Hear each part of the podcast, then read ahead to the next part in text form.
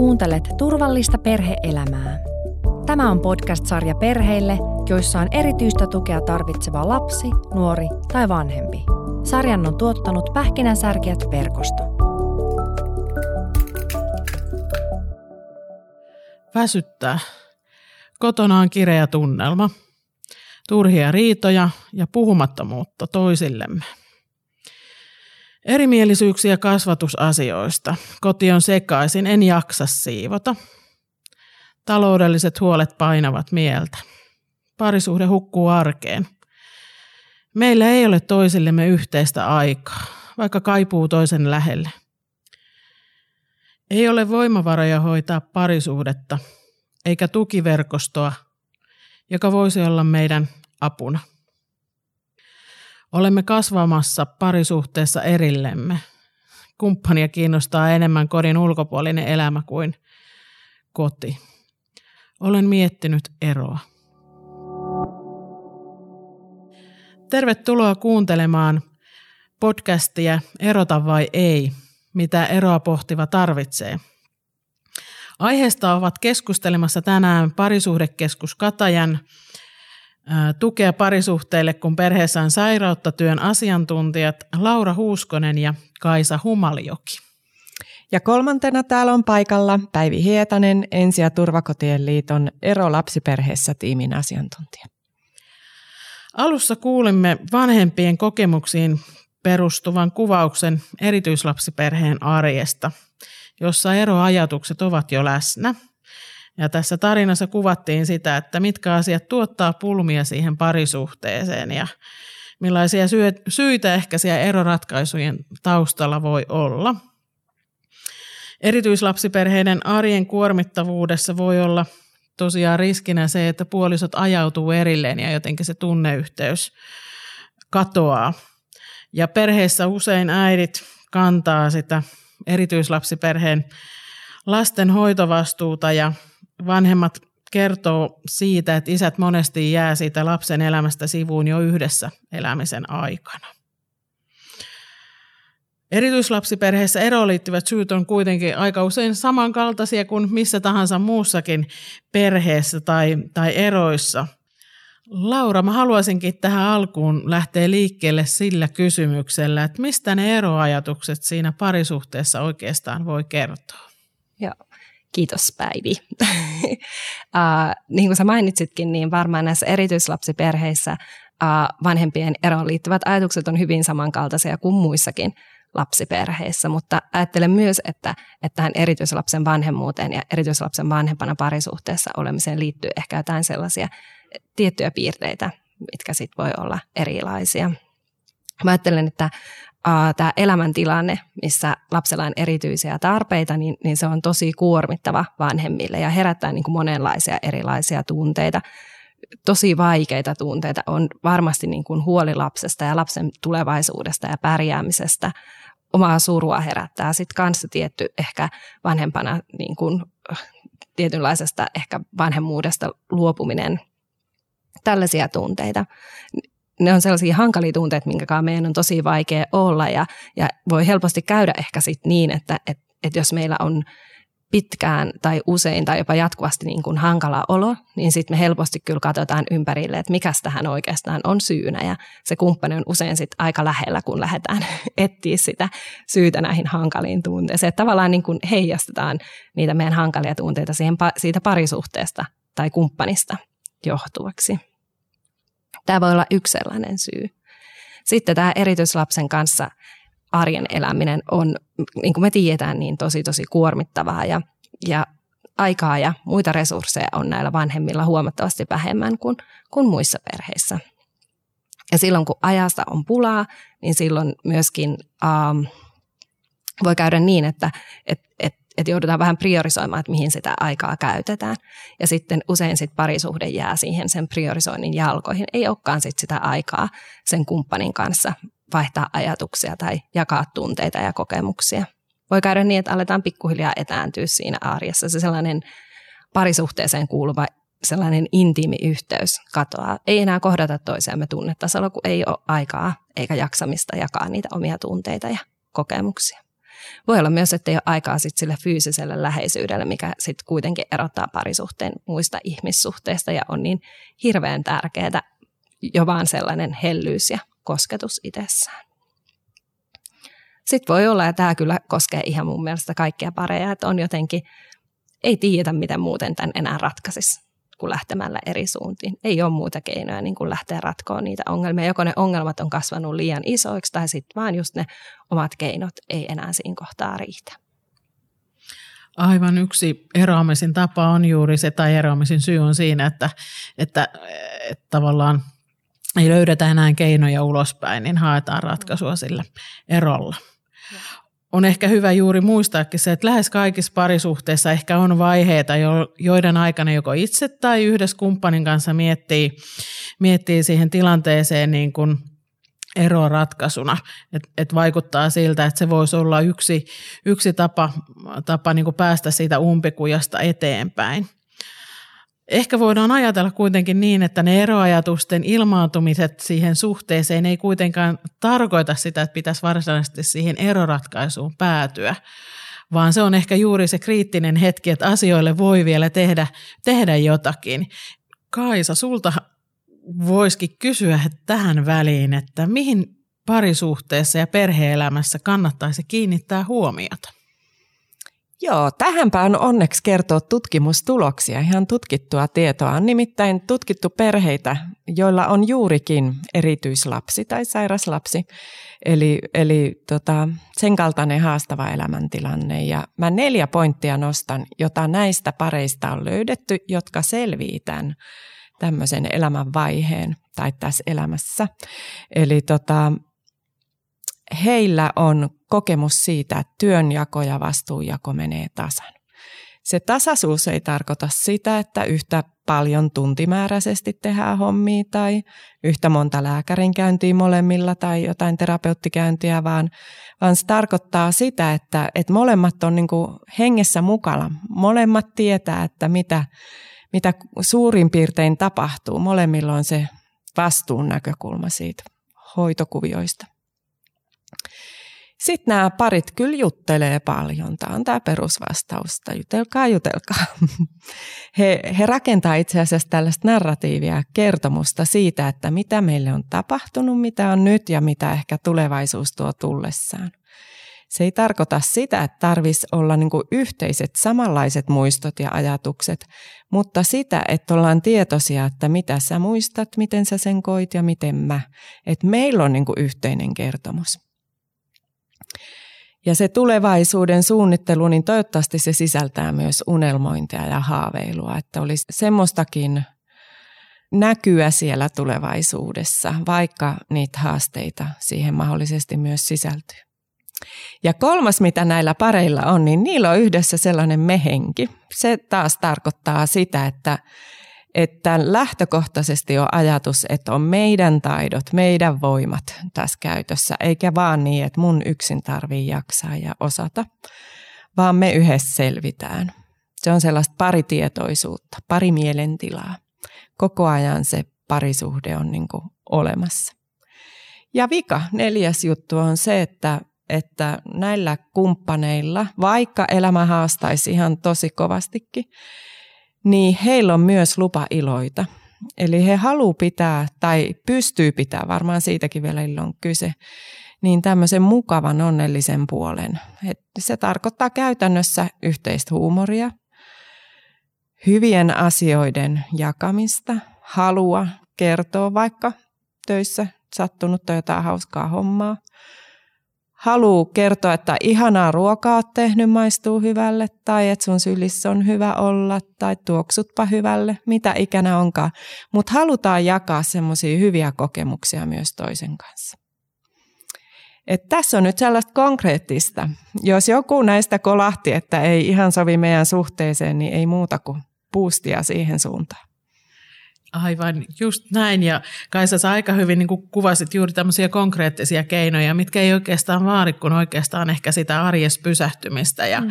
ja niin kuin jotenkin avoimuutta sitä toista kohtaa, että mitä mä tarvitsen ja toivon ehkä suhteelta ja mikä on hyvin meidän perheelämässä.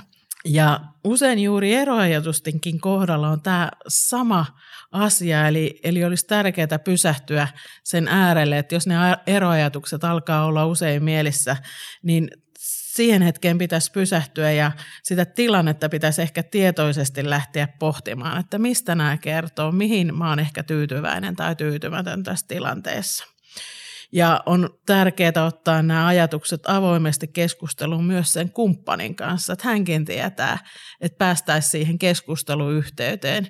Ja se varmiin, varmaan tar- tarkoittaa sitä, että et, et, näissä haastavissa tilanteissa ehkä tarvitaan joskus myös sitä ulkopuolista apua tai tukea. Et se ei ole aina niin helppo niistä kipupisteistä puhua.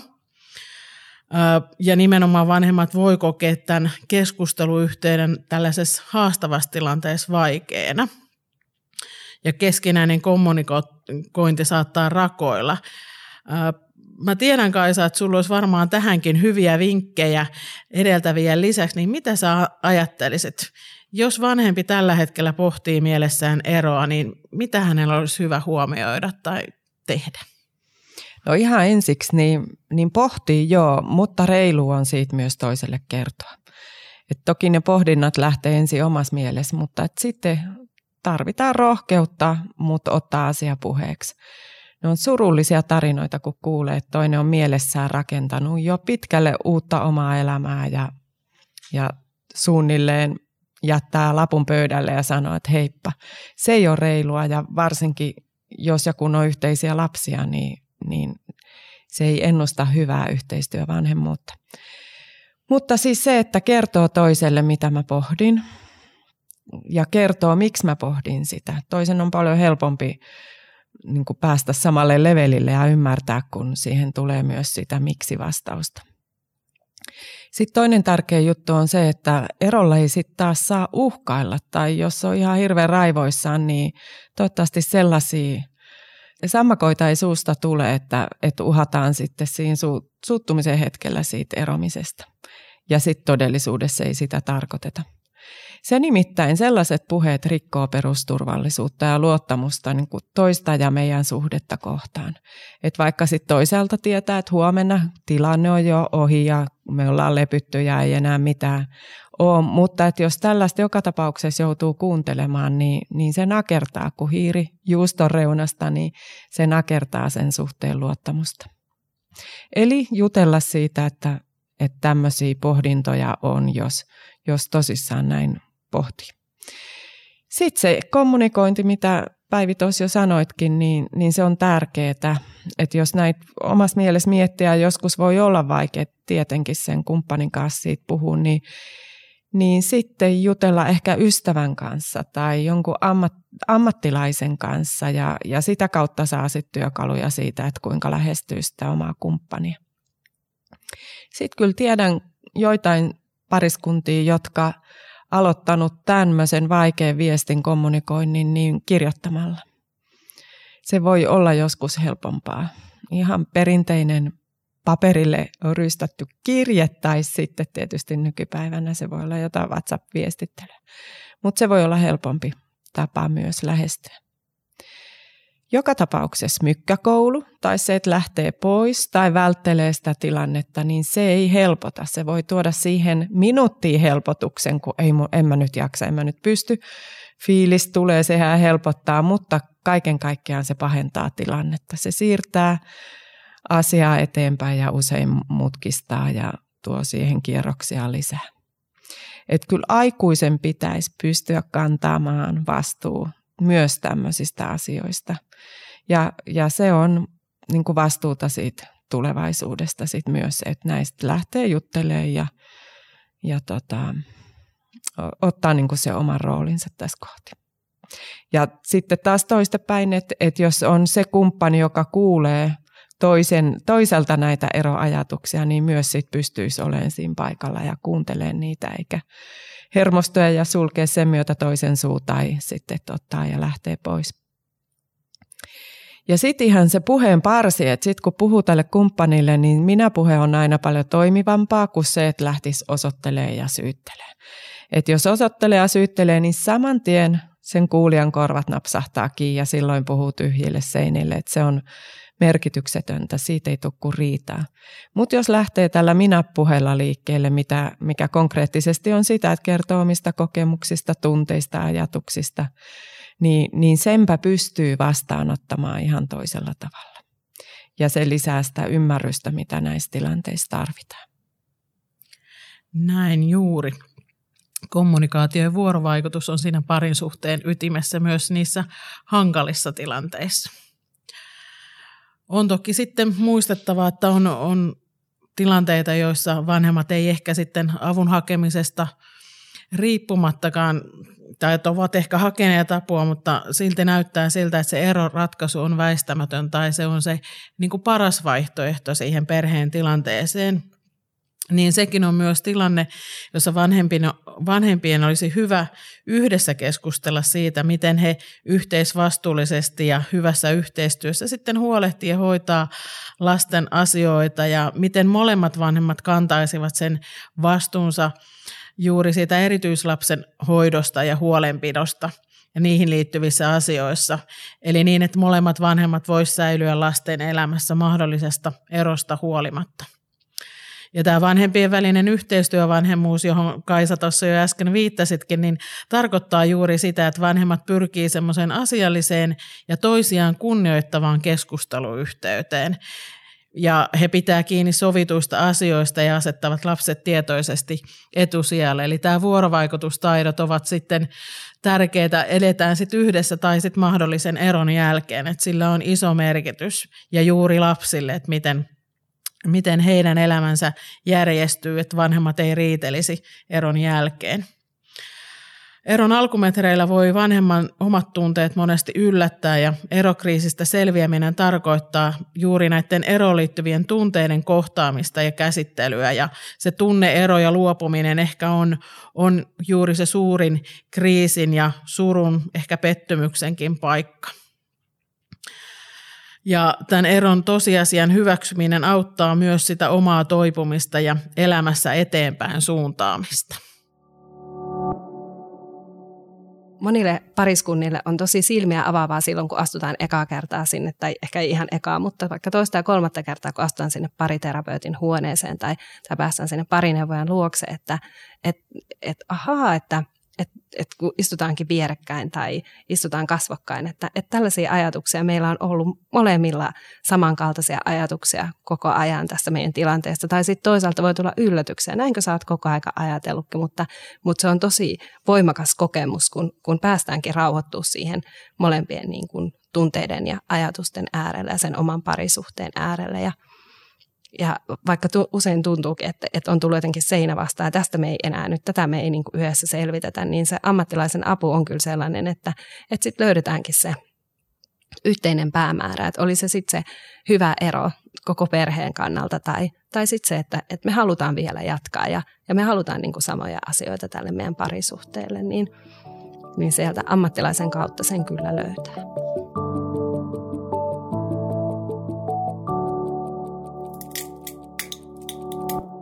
Me ollaankin koottu tähän lähetyksen loppuun erityislasten vanhempien antamia vinkkejä siitä, miten hankalassa tilanteessa voi selvitä ja mikä voi auttaa myös huolehtimaan omasta parisuhteesta. Ja mä luen nyt ne vinkit ääneen.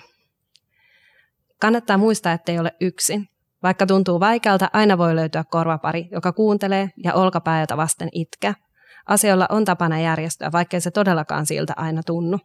Vertaistuki on uskomaton voimavara. Olet juuri oikea vanhempi lapsellesi ja olet riittävä. Sinulla on oikeus olla väsynyt ja sinulla on oikeus pitää huolta omista tarpeistasi. Pyydä apua rohkeasti, kun tuntuu, että et jaksa.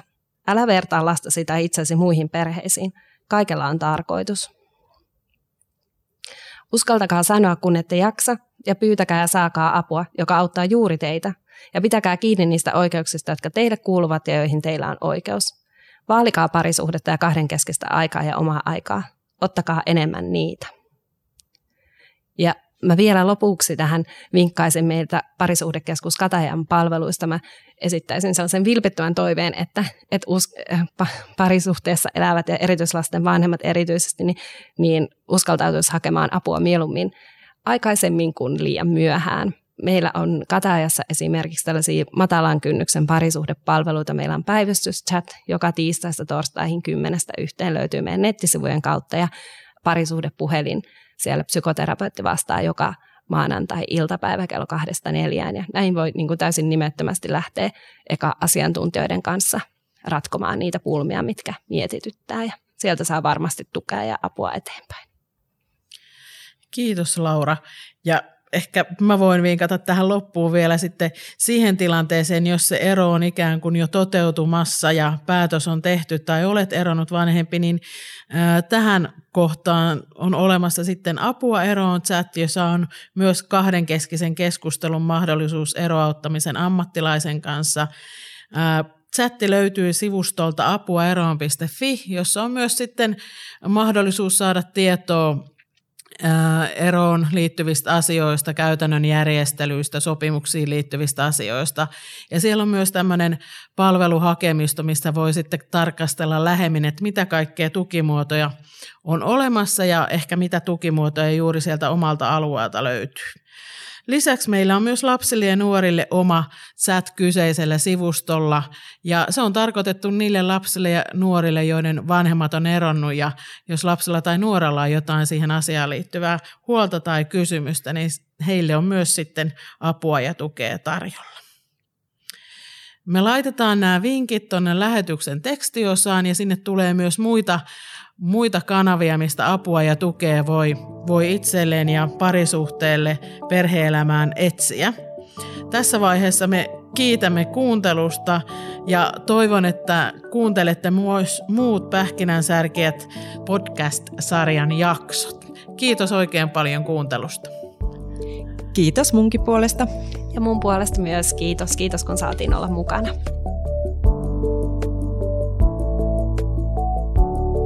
Kuuntelit turvallista perheelämää, jonka on tuottanut Pähkinänsärkijät verkosto. Löydät sarjan muut jaksot Spotifysta ja yleisimmistä podcast-alustoista.